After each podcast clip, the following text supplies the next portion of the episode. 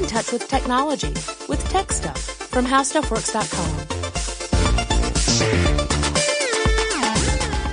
Hey there and welcome to Tech Stuff. I am your host, Jonathan Strickland. I'm a senior writer with HowStuffWorks.com.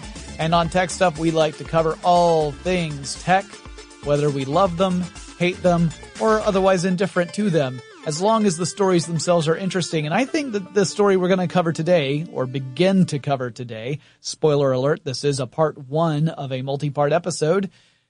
I think this is a particularly interesting story. It's got a lot of, uh, morals to it right? A lot of lessons to take home. And today we're going to talk about the dot com bubble and what happened to some of the folks and companies that were affected by that bubble bursting. And it's actually a really fascinating series of stories. And as I said, this is part one of the discussion. It turns out there are more companies that are really important or were really important that we should cover, including a couple that weathered the, the dot com disaster and stuck around and are flourishing even now. Cough, Amazon, cough, cough. But before we jump into a where are they now discussion, I should backtrack and talk about what the dot com bubble was. Some of you may even be young enough where you weren't around during the dot com bubble days, or maybe you were very young when it happened. I was actually entering into my professional career at the time of the dot com bubble bursting, and it was a rough time. I did not work directly in the dot com sector. I worked in a company that had a lot of clients that were dot com clients. They were, they were companies that were using the, the company I worked for. I worked for a consulting firm back in those days, uh, the dark, dark days, pre How Stuff Works. And a lot of our clients were dot com companies. When the bubble burst, most of those companies ended up going away or otherwise having severe restrictions put in place and that affected the company I worked for. So this was a, a big thing. It wasn't just that certain companies went under and people lost their jobs. There was a ripple effect that was felt throughout commerce in general for quite some time. Now let's address this concept of what an economic bubble is in general so that we can just understand what we're talking about. Business Insider offers this helpful definition. An economic bubble exists whenever the price of an asset that may be freely exchanged in a well-established market first soars, then plummets over a sustained period of time at rates that are de- decoupled from the rate of growth of the income that might reasonably be expected to be realized from owning or holding the asset. Thanks, Business Insider. That clears things right up. Let's break that down because it's actually a pretty simple concept when you, when you really look at it. But for some reason, some entities find it necessary to obfuscate things with language rather than just say things in simple terms. And an economic bubble occurs when people are essentially paying more for something than what that something is ultimately worth. And keep in mind, what something is worth is based upon our perception of its value, right? There's nothing intrinsic about any one thing versus any other thing that makes it automatically worth more or less. It's how we perceive it. Uh, some things are necessities, right? Like food and water. Those clearly have a value in the sense that they keep us alive. And depending upon how hungry or thirsty you are, it may be of much greater value to you at that time. If you are absolutely stuffed with uh, the last visit to the all you can eat buffet over at the Golden Corral, you're probably not really ready to pay a whole bunch of money for a steak. But if you haven't eaten for a couple of days, that might be worth everything to you. So the point being that while we're talking in absolutes, really you should remember these are gradients.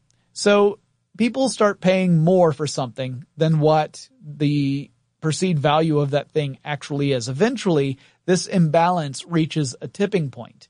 And you might say people wisen up or maybe they get cold feet. They realize that they're probably not going to get a return on any investment they put into that company. The point is everyone starts to pull away from that thing that they had been pouring money into. And then the vacuum created causes the market to destabilize and ultimately collapse in on itself, at least in the case of a, a bubble collapse. And there have been a lot of economic bubbles over the years. Generally speaking, the dot-com bubble began in the spring of 1997 and collapsed initially around 2000, 2001. That's when we started seeing the first major trouble spots arise. And then you would see the aftershocks of that continue further into the future of that time, our past. Time is linear. And so it kind of shook out by 2003. So 97 to 2003 is generally the period of the dot com bubble with a lot of the companies going out of business around 2000, 2001. So what caused this bubble and its collapse? Well, I've done a few episodes about the dot com bubble, so I'm just going to give you a summarized version of what happened this episode. In 1991, the FCC in the United States lifted restrictions that had up to that point outlawed commercial use of the internet. So now people could actually use the internet for commercial purposes starting in 91. One year earlier, back in 1990, Tim Berners-Lee had built the first web server and web client. He was working with CERN. That's the institution that runs the Large Hadron Collider. Uh, so he had built the first one of those back in 1990. So in 91, the web is brand spanking new. Almost no one has heard of it. Really, it's in research facilities and universities. I remember the first time I saw the World Wide Web, uh, first time I ever saw a web client was when I was going to a college in North Georgia probably 1993. So that's a few years after the invention of the web client and the web server. And I remember thinking when I looked at it, this is never going to take off. It was way too slow. Even with our, our, our college's computer connections, web pages just took forever to load and they were really boring to look at. I thought, why bother with that? Just use Telnet. So I probably would be one of these people back in the dot com days who made some misguided decisions because I certainly didn't see the web becoming nearly as popular as it did, nor would I have guessed that the web would one day serve, at least in part, as the reason why I had a job, and now I am totally there. Anyway, the point was it was early days, but everyone was really excited about it. The potential for the internet was enormous and everyone kind of recognized it. Eventually started hearing people talk about something called the information superhighway, referring to the internet. And it was just starting to take hold. Uh, even by 1994 and 1995, the mainstream public was still largely unaware of the internet and what it was all about. There were a lot of folks who thought that the internet and the web were the same thing. You could argue that there's still a lot of people who think the internet and the web are the same thing. They're not. The web is just one facet of the internet. It's kind of like a layer on top of the foundation that is the internet with other layers like email and FTP servers and that sort of thing also existing on this foundation. Remember, the internet itself is a network of networks. It's the interconnectivity of all these different machines and the protocols that allow them to communicate with each other. That's what the internet is. Now you may have even seen some news clips from the mid 90s of various news anchors and television show hosts trying to suss out what the heck all this internet terminology actually meant. There's a great clip of Bryant Gumbel who is trying to figure out the structure of an email address and he's talking about the at symbol, you know, the A inside the circle. And he's like, is that an at? I, I, heard it was an at, but that can't be right, right? And so it's kind of charming, really, to see a time when the internet had been around for a few years. People in the know had been using it, but it was just now starting to get into mainstream consciousness. Uh, it was a really exciting time in technology and a lot of companies were looking at the internet as the next possible way to reach customers or to convert people into customers. And because the FCC had lifted those commercial restrictions on the internet, companies had the opportunity to create a presence there and define their online brands. In a 1995 interview, that same year that Bryant Gumbel was trying to figure out what the at symbol was, Eric Schmidt, who would later on make a really big name for himself over at Google, proclaimed that by the year 2000, every major company would have a presence on the web in some way. And he was right on the money right there. Everyone needed to get on the web. Even if they didn't understand exactly what they were going to do once they had a web presence, they knew that they needed to be there because people were going to go there. And while in the early days no one was really sure how the web might ser- serve as a way to generate revenue apart from internet service providers who were making money by charging people for internet access, everyone was sure that the web was the pathway to fame and fortune. Or if you prefer, if you're an Indiana Jones fan, fortune and glory, kid. Fortune and glory. Many people were becoming web citizens, meaning that you had a lot of people subscribing to services that would allow them to access the internet. Good old American Online would be one of those America Online, giving me free CDs to act as coasters since 1996. Uh, but a lot of people were starting to subscribe to internet service plans and start to surf the web. So there was definitely an audience there for companies and the potential for customers was also there. So there was this unprecedented method of reaching out to people who would become your customers. It gave companies a chance to have a more personal connection with their customers instead of just blasting out ads everywhere. And this became something of a land grab.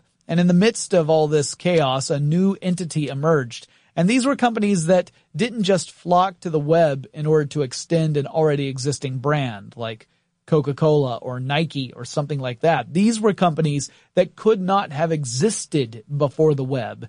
These were the web-based or web-integrated companies that depended heavily upon the web for their respective business models. These were the dot-coms. Now, not every dot-com was a web-based company, I suppose. I mean, the dot-com bubble affected more than just internet-related companies.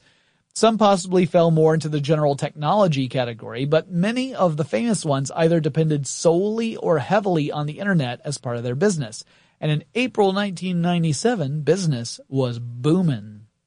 Startup companies were receiving enormous amounts of investment capital.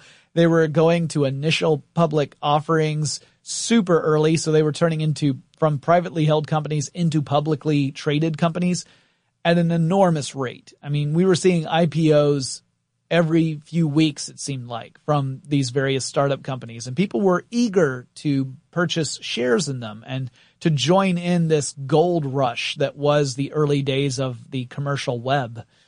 Uh, so dot com companies represented this idea of, of opportunity and potential. And no one was really sure where it was going to go, but everyone was pretty sure it was going to get really awesome.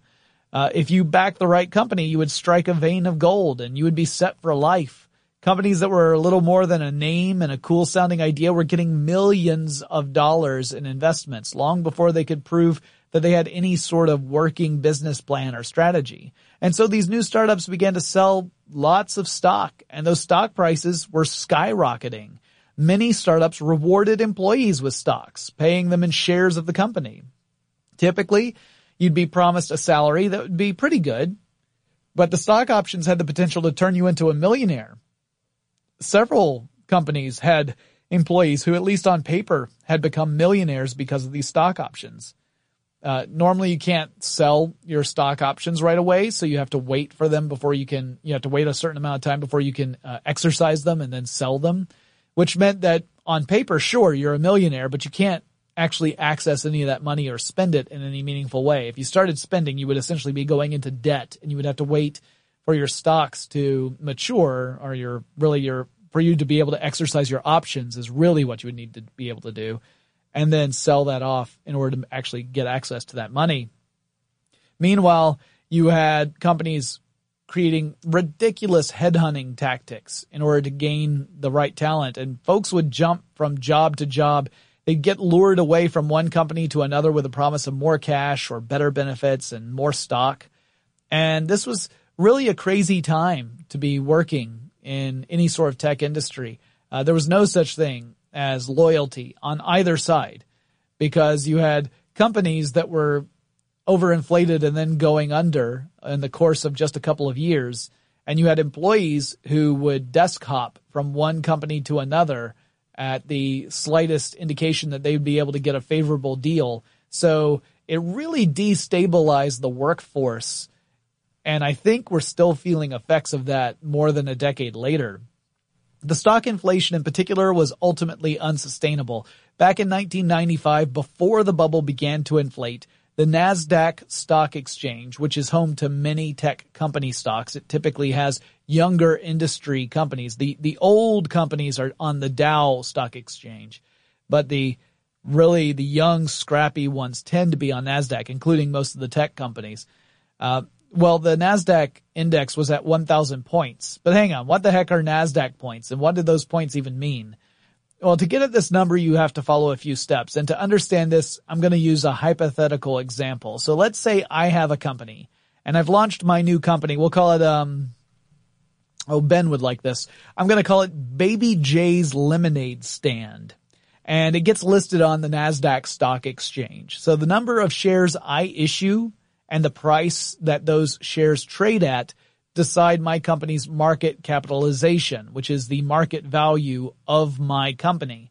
So for this example, let's say Baby J's lemonade stand is trading at $10 a share and I have 100,000 shares available on the market. So we take those 100,000, we multiply that by 10 and that gives me $1 million. That should mean that Baby J's lemonade stand has a market capitalization of a million bucks. Well, that's how much my company is worth according to the market. But what about the NASDAQ points?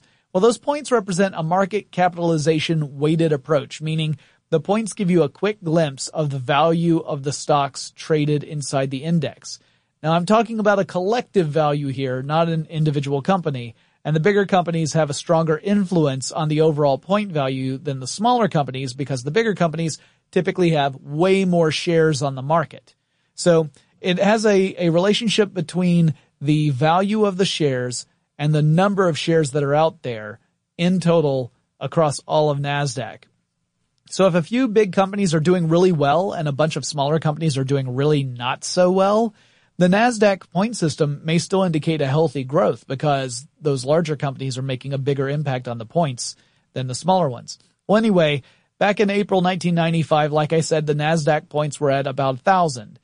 Five years later, in 2000, in March, the index was closer to 5,000. So it had grown incredibly over the course of those five years. Keep in mind, when the NASDAQ launched, it had 100 points. That's how much they determined were in there in 1971 when the NASDAQ launched. 100 points. So from 1971 to 1995, it went from 100 points up to 1,000 points. From 95 to 2000, it went to 5,000 points. That's an incredible amount of growth.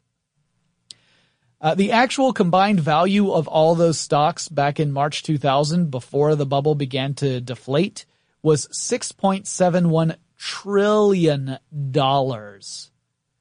Wow, that's a lot of cheddar.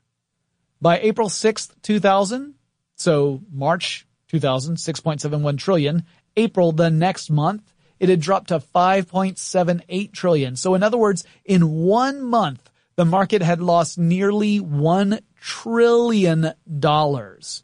Or if you prefer a real world scenario, during the 2000 Super Bowl, there were 17 dot-com companies that had ads that played during that Super Bowl. And collectively, those ads cost about $44 million.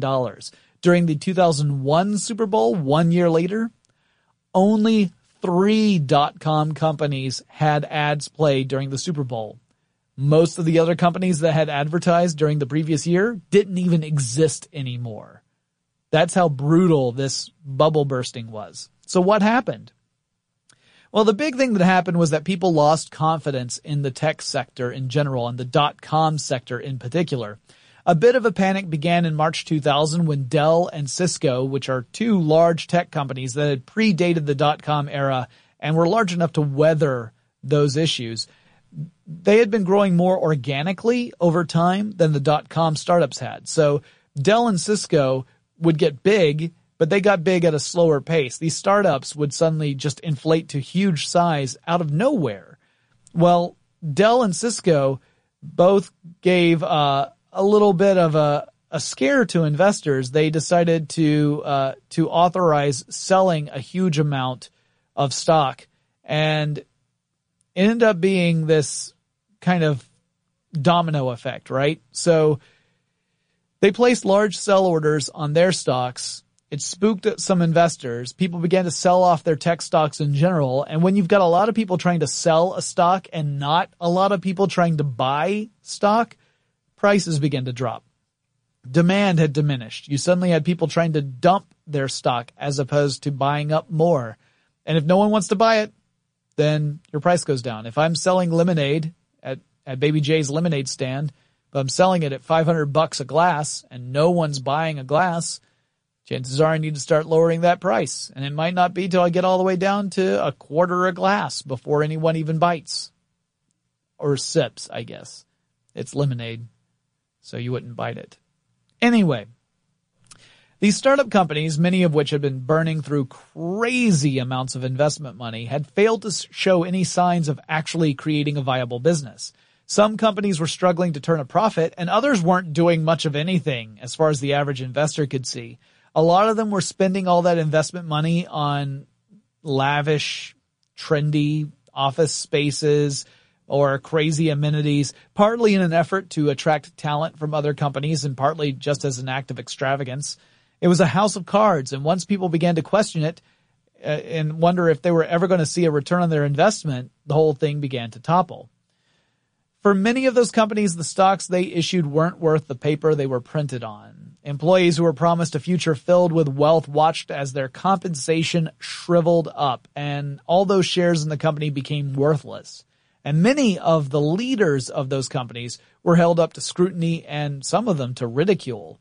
But I want to make this clear. I think most of those folks were genuinely trying to make a viable company. There are a few, mm, let's call them jackasses in the group who were boasting about having Lear jets and other crazy amenities. And perhaps some of the things that happened to them were, well, let's just say there are probably people who were experiencing a sense of schadenfreude as it was unfolding. Uh, and in some cases, they were just trying their best, but they didn't have a business plan that was very solid or they just got too much money too quickly, and that paradoxically led them down to their eventual collapse. Now we're going to talk about some specific companies and what happened to them in our next section, but first, let's take a quick break and thank our sponsor.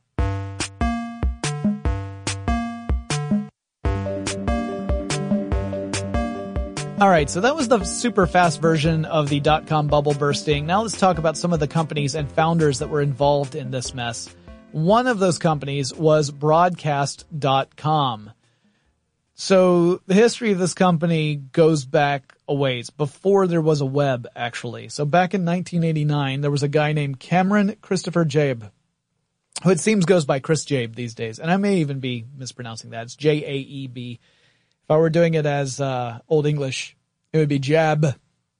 Anyway, he felt he could really solve a problem that sports fans run into. And that problem is that if you're traveling, you might not have any way to tune into a station and listen to your home team whoop up on, um, I don't know, let's say it's the New York Yankees because they deserve it. It's my fantasy. Let me live it. Jeb's uh, initial approach was to ask various sports teams if he could get permission to broadcast the events of games to an audience. And he found an early investor in Mark Cuban. Now, by this time, we were talking about the 1990s and Mark Cuban had apparently been thinking about a similar idea for a while and Cuban effectively took control of the company in return for his investment. Uh, he brought on a guy named Todd Wagner, who had attended Indiana University, as did Mark Cuban, and Wagner held a law degree and was a CPA. And in 1995, they formed a company called AudioNet. Three years later, they would rebrand it as broadcast.com. The core of the business remained this idea of streaming games over the internet, or really not streaming a game so much as streaming the commentary about a game over the internet. In 1998, the company went public and stock prices skyrocketed. In 1999, Yahoo acquired broadcast.com in a stock purchase deal that was valued at $5.7 billion. These days, it's often cited as one of the worst acquisitions of all time. Now, around at that, that point, in fact, we did a tech stuff episode where we talked about this. Around then, there were about a half million users on broadcast.com and they, Yahoo spent $5.7 billion in stock. So it essentially worked out to being $10,000 per user of broadcast.com. So Yahoo could have done the same thing by just going to everyone who had a broadcast.com active account and cutting them a check for 10 grand. And they would have spent the same amount of money. $10,000. I guess if I were a user of broadcast.com, I would have felt really flattered that I was valued so highly. Well, Cuban sold off his Yahoo shares, or, or most of them, and he secured himself as a billionaire. Todd Wagner also became a billionaire, but he would stay on with Yahoo until the year 2000, and he turned down an opportunity to become the chief operating officer of Yahoo. Uh, Jab, the founder of the Feast, received a relatively paltry $50 million. So even though it was his idea, and he often is overlooked in discussions about broadcast.com. If you talk about broadcast.com, you talk about founders, it's almost always Mark Cuban and Todd Wagner. They almost never mention Jab, who had actually come up with the idea in the first place.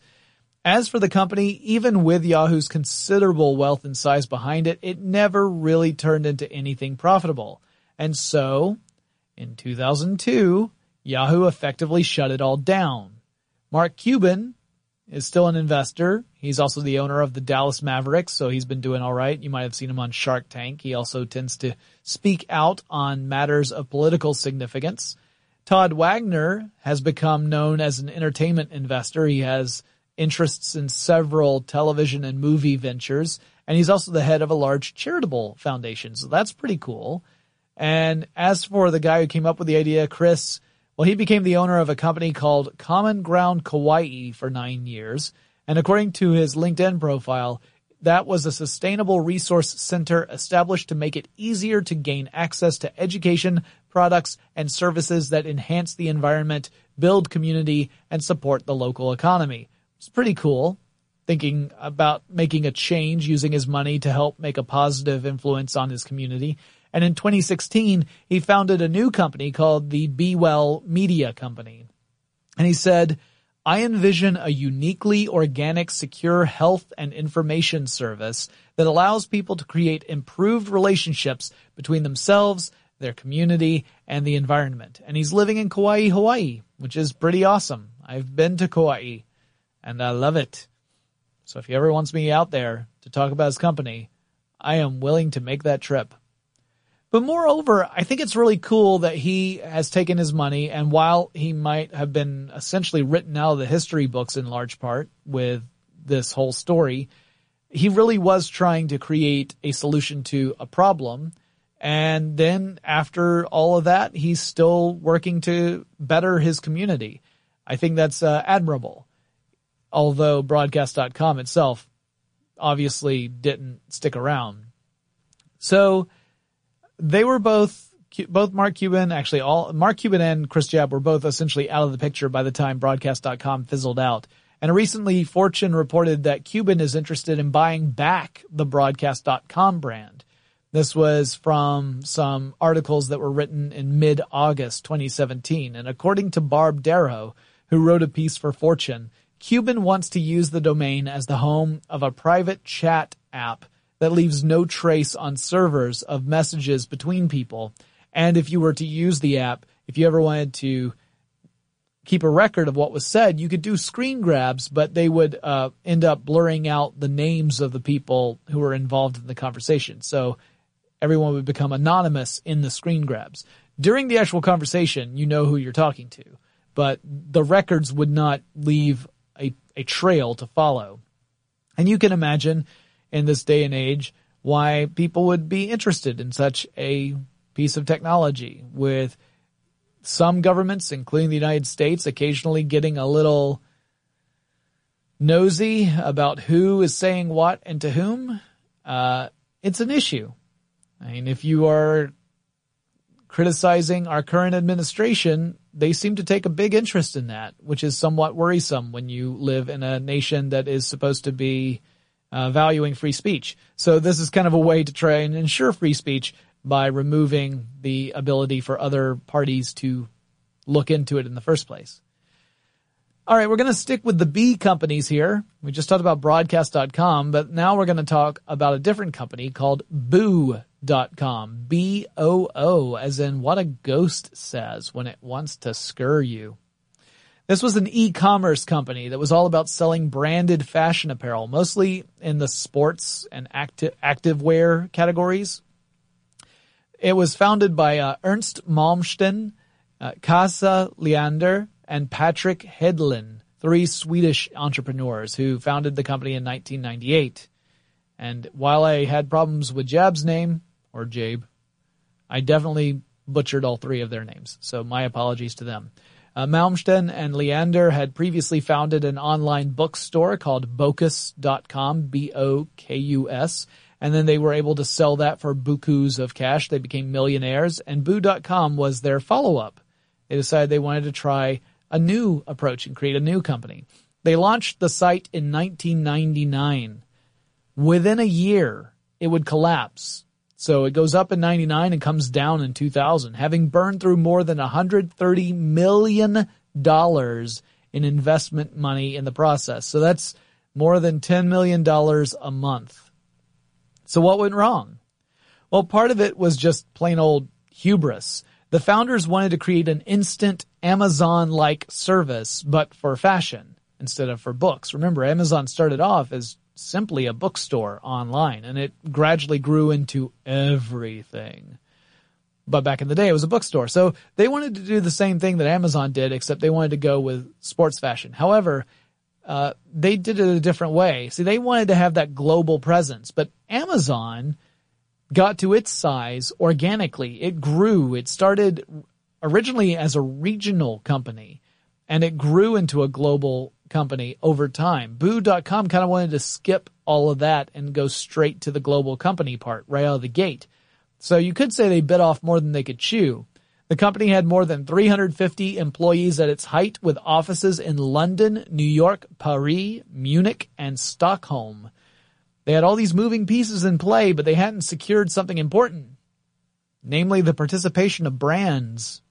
As it turns out, that's really important. If you want to sell branded clothing in your online store, the brands had established distribution lines that weren't easily disrupted or added to.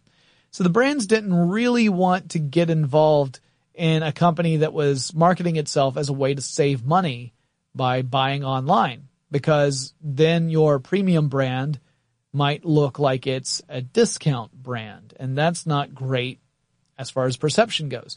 Plus there were all these uh, relationships they had with brick and mortar retail stores and they didn't want to alienate their partners by working with this internet startup. So Boo.com was having some issues just getting stuff that they could sell. In addition, the founders were allegedly unable to answer potential investor questions, important ones, such as how many people do you expect to visit your site? How many of those people who visit will convert to customers? How much must each customer spend for the business to be profitable? And so on. And when they were unable to provide answers to those questions, investors began to back away. So when the site launched, it had a 0.25% conversion rate. That means one quarter of 1% of all the people who visited the website actually used it to purchase something. That's not great. So you had this service that brands were reluctant to work with for fear of alienating their retail partners, not to mention the stigma of being associated with a bargain shopping experience. You had investors who had lost confidence in the team, and you had incredibly lackluster conversion rates. The website design didn't do them any favors either. You can actually see pictures of the old boo.com website. It was pretty janky. At one point, Malmsten said, unless we raise $20 million by midnight, Boo.com is dead. Well, they failed to raise 20 million and Boo.com died. In retrospect, you could say it was a classic case of reaching far beyond your grasp, but of course that's a lot easier to say in hindsight. These days, Ernst Malmsten is the CEO of the luxury clothing line Lara Bohinc, named after the company's creative director. There's also a website bearing his name that was put up by what I assume is a disgruntled former employee, which is yikes, y'all. I'm not going to share that URL, but it's easy enough to find if you do a search for his name. And it ain't great. Anyway, Malmsten also wrote a book about the experience of Boo.com's failure and called it Boo Hoo. Kasia uh, Leander, whose name I know I'm butchering, went on to become a consultant and lecturer for a while, uh, then became a co-founder of a branding agency called Studio Berg. Later, Leander became the producer and director for a marketing and production agency called Vision and Art, leaving that job in 2014. And these days, Leander works with Berga Bruk, a beverage company that makes organic drinks. They look tasty. I wouldn't mind trying one. Now, I never used boo.com and I was never a customer of broadcast.com, so I don't know what my value is, but I bet it's not $10,000. But there is one service I did use in the dot com days, I think. I mean, I definitely used a service like this one around that time, but the one I used uh, might not have been this one. It definitely went out of business because I had to stop using it and I was very upset. But my memory ain't what it used to be, folks. Get off my lawn. The, the business I refer to, by the way, is Webvan. Webvan launched in 1999 and it was essentially an online grocery store. So Webvan created big warehouses, refrigerated warehouses where they could store tons of different food. You would go on to the Webvan site, you would pick the food you wanted and order it pay for it, and then it would get delivered to your door. You just pop right there on the web page and do it all there. It was great. And you would get, you know, the price of the items plus a delivery fee. It would all be wrapped up. Probably sounds a lot like services that are available in many parts of the world today, but back then it was a pretty much a, a brand new business idea. And at that time, my wife and I were living in Atlanta and neither of us had a car. And so a trip to the grocery store involved an hour each way on public transportation. So you're talking a two hour round trip plus however long it takes you in the actual store. Plus you have to carry all that stuff on public transportation. And since you had to carry it, it meant that you were trying to go more frequently so that you didn't have to do big, big trips. It was a lot of hassle. So this was a really welcome service in my household. Too bad it wasn't meant to be. You wouldn't know from the heights the company reached though. According to the next web, at its peak, Webvan was worth $1.2 billion. Louis Borders founded the company. It's the same Borders who created the Borders bookstore chain. And Webvan initially launched as a San Francisco area service. So it was regional and it did well. And that's what inspired Borders to expand this to a nationwide company. It went public in 1999 and like Boo.com, it attempted to grow at an incredible rate. They really tried to expand rapidly. They tried to make Webvan a fully operating service in multiple locations all at the same time, and it turned out to be an unsustainable strategy. The company bought warehouses across the U.S. Warehouses cost about $30 million each, and it bought out a competitor in the form of Home Grocer, and it burned through about a billion dollars. Investors could tell things weren't going well. The company's stock price fell from its high of $30 per share down to an unbelievable 6 cents per share. Yikes. In 2001, there was just no more cash to burn through and the company laid off 2,000 employees and then faced liquidation. So what happened to Louis Borders, the guy who founded it? Well, the Borders bookstore chain closed down in 2011. So that was another blow to Borders. These days, he's heading up another go at the home delivery market with HDS Global. And HDS stands for Home Delivery Service. So more than a decade later, he's going at it again. He's trying to get another business up where it's a, a delivery service, including groceries to customers. Now there's a new challenge. There are several competing services, many of them regional in nature, that already provide these kinds of services that HDS is interested in providing. Borders, Louis Borders that is, has uh, secured a lot of investment partners and he touts HDS Global as, quote, the first robotic, highly automated, end-to-end fulfillment system, end quote. So we'll see how that turns out. Now, one of the big companies that crashed in the dot com bubble was called Excite, E-X-C-I-T-E. Like broadcast.com, Excite's roots date back before the bubble really began to inflate. It was a search engine and it was originally created by a group of Stanford students, including a guy named Joe Kraus, but a lot of others worked on it too. way back in 1994, they built this search engine and at the time they called it Architext. In 1995, after receiving $3 million in investments, the service rebranded itself as Excite. Well, in 1996, they decided to bring on George Bell to become the CEO of this new company. However, George Bell was a documentary filmmaker who had no experience leading a dot-com company. Bell's first move was to gobble up some competition in a couple of acquisitions. Uh, the Excite ended up buying another search engine called Magellan and another one called WebCrawler. I actually remember WebCrawler. WebCrawler is what I used before Google came along. I was a big WebCrawler user back in the day. The company then later went public, followed by another acquisition in the form of NetBot. They bought NetBot for $35 million in 1997. And then in 1999, Bell made what some people would later consider to be one of the biggest mistakes in technology history. He turned down the opportunity to buy a little company called Google. Now, the story that everyone tells is that the asking price Google had was originally $1 million and then later was knocked down to $750,000, but Bell refused to bite. And we know what happened with Google. It's right there in the alphabet. To be fair to Bell, though, he says that part of the deal required Excite to replace their technology with Google's tech. That if they did in fact agree to buy Google, part of that agreement would require them to strip out the Excite search engine and switch to the Google technology search engine.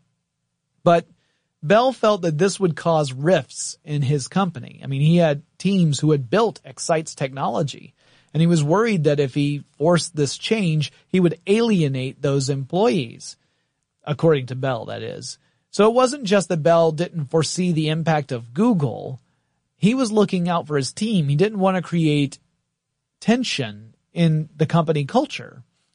On September 21st, 2000, George Bell stepped down as the CEO of Excite, and the stock price had dropped more than $100 per share. In fact, it had lost about 90% of its value over the previous year. By the end of 2001, the stocks were down to a dollar per share, and the company ran low on funds and eventually declared bankruptcy. George Bell would go on to join General Catalyst Partners, which is a venture capital firm, so he's an investor.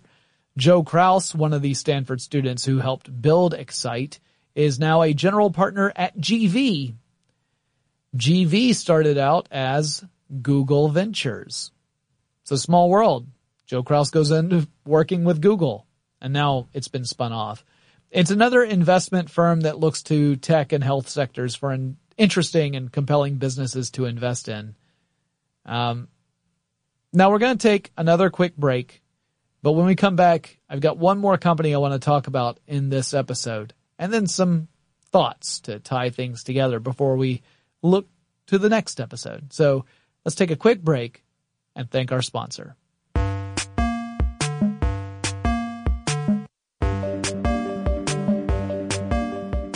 All right, so we're down to the last company for this first section, and I figure it was time for one more company uh, in this half. In our next episode, I'll visit a few more stories of companies that went belly up in the crash. But now let's end this talk with a conversation about Pets.com. And if you watched television in the late 90s, you probably saw the mascot for Pets.com at some point. It was a sock puppet dog, frequently holding a little puppet-sized microphone with the Pets.com logo on it. And it all started with Greg McLemore, who is an entrepreneur who in 1994 registered the domain name pets.com, which is incredibly intelligent to do because that's a top level domain name and it's incredibly valuable. It's, it's easy to remember and it's very easy to direct people to it. And in 1994, when McLemore got it, he didn't really have a plan for it. He just thought that it was going to be valuable, so he bought it and sat on it.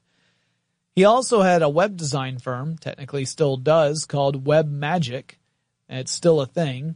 And in 1998, Web Magic launched the site pets.com and it sold pet supplies and pet food online. Julie Wainwright would become the CEO of the company in 1999 after McLemore sold it off. Now, the story most people tell is that pets.com ate through its money by trying to attract customers through deals that were not profitable to the company. As in the company was actually selling stuff for less than it cost them to get that stuff. So let's say it cost them 20 bucks to buy this bag of food from a of a company, a manufacturing company, and then they sold it for 18 bucks. And so they were losing $2 per sale on that particular hypothetical situation. It was also known for its ad campaigns, which featured that sock puppet I just mentioned, and those were wildly popular. And they were also wildly expensive. They spent more than a million dollars on a Super Bowl ad, for example. In 1999, the company spent nearly $12 million on advertising while bringing in about 600,000 bucks in revenue. So less than a million in revenue, but 12 million in advertising. That's unsustainable. So the general story is that the company was selling stuff for less than it cost them to get it and spending way too much on advertising. But Wainwright says that's not the real story. In a letter she wrote to Business Insider, she said that the real trouble was in infrastructure and that there were no plug and play solutions that could support a business that needed to grow that quickly in order to become a nationwide or global site. And rather than using an integrated cloud-based approach, which didn't exist in 99 and 2000, the company had to employ lots of IT professionals to run the site, to make sure it didn't go down. If it did go down, to get it back up and running, to oversee the uh, the actual inventory infrastructure, etc. And on top of that, they had a lot of competitors out there on the market. There were a lot of pet su- supply companies that were springing up online and pets.com acquired a couple of them, but there were others that were popping up as well. And they were offering similar products, sometimes at similar prices, and they all had similar names, which meant that your customer base is divided among all these different companies. It was a tough market to work in. And so Wainwright came to a conclusion as the company began to run out of money. She said it would make more sense to shut down the company and return the money to shareholders rather than to just keep on going until you were forced to declare bankruptcy. The business plan at that time was unsupportable. They really needed several years of operation in order to start turning around a profit, but they just didn't have the operating cash to be able to do that. So it made more sense to return investments rather than push on until the inevitable liquidation. Other dot-com companies around this time were suffering worse fates. I mean, Wainwright was looking around and she could see the web vans of the world going belly up. And so this was a tough decision to cut losses and quit, but it was a tactical decision. All told, it took only 268 days for pets.com to go from its IPO to shutting its doors. So less than a year between when they first went public and when they first had, and when they had to, to close up shop. Pretty crazy. Julie Wainwright, according to Celebrity Net Worth, received a severance package of around $165,000 with a 165,000 bonus and a performance bonus on top of that of $50,000. Wainwright went on to become the CEO of a company called The Real Real, a consignment website that sells luxury items. Pets.com, the domain, ended up being purchased by PetSmart for some undisclosed amount. The sock puppet found work later on too. An auto loan company called Bar None Incorporated bought the rights to the sock puppet for $125,000, slapped a new logo on the microphone, and gave the puppet a slogan which was, everybody deserves a second chance. So there's a happy ending for a sock. I love that the sock puppet was able to find work afterwards. No Where Are They Now story would be complete without telling you what happened to the sock puppet. Now in the next episode, I'm going to cover more companies that had their famous day in the sun back in the dot-com bubble, and we'll talk about where their founders are now. And I can end this episode by saying there are some valuable lessons to be learned from these experiences, and some of those lessons only became obvious over time, such as it might be a good idea to wait for solutions to big infrastructure challenges before scaling up your business. But at that time, those solutions didn't yet exist and no one was really aware of how hard it would be to go that big that fast, or if there ever would be solutions to those problems. Now granted, typically when you encounter problems and people are able to identify them, that's when folks start trying to think up solutions to those problems. So maybe this was a necessary step in the grand scheme of things. But it really taught us that if you want to become a big power player in the space, it might not be the best idea to try and tackle every single region simultaneously. It might be better to try and grow more organically so that you can build upon localized success and then scale up as you go instead of trying to hit the ground running at 100 miles per hour as soon as you touch ground. It's tough to do. Another big lesson to take to heart is that you should avoid speculation.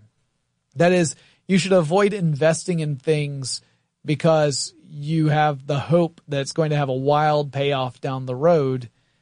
And part of the reason for that is if you do engage in that behavior, it inspires other people to engage in that behavior. And pretty soon you end up with a overinflated market, which will eventually correct itself.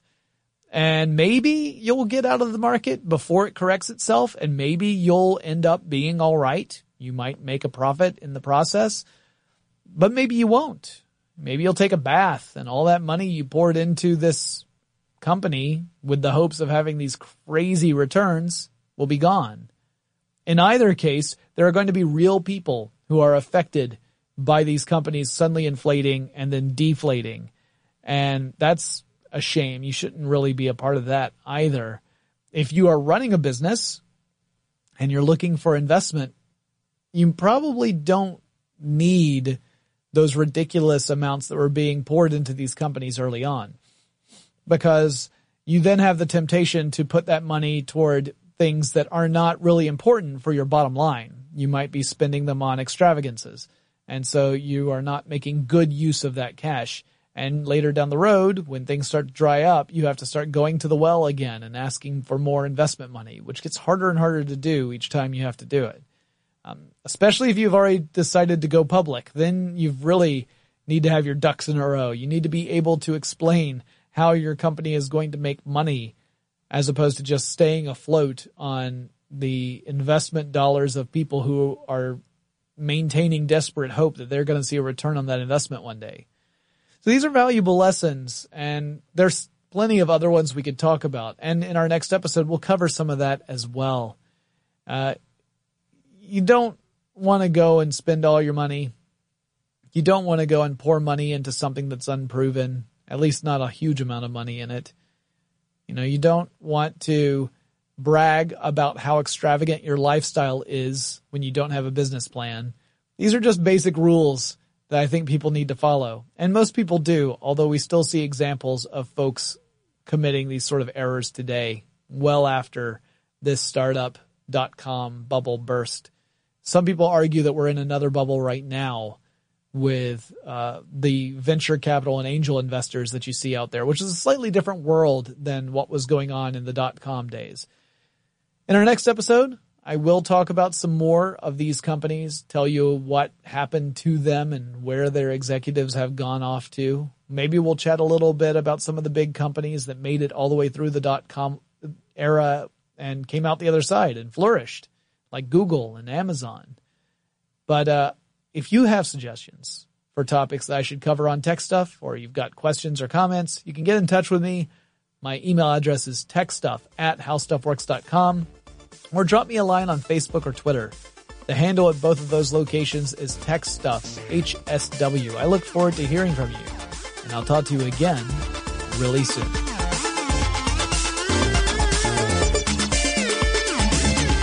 For more on this and thousands of other topics, visit howstuffworks.com.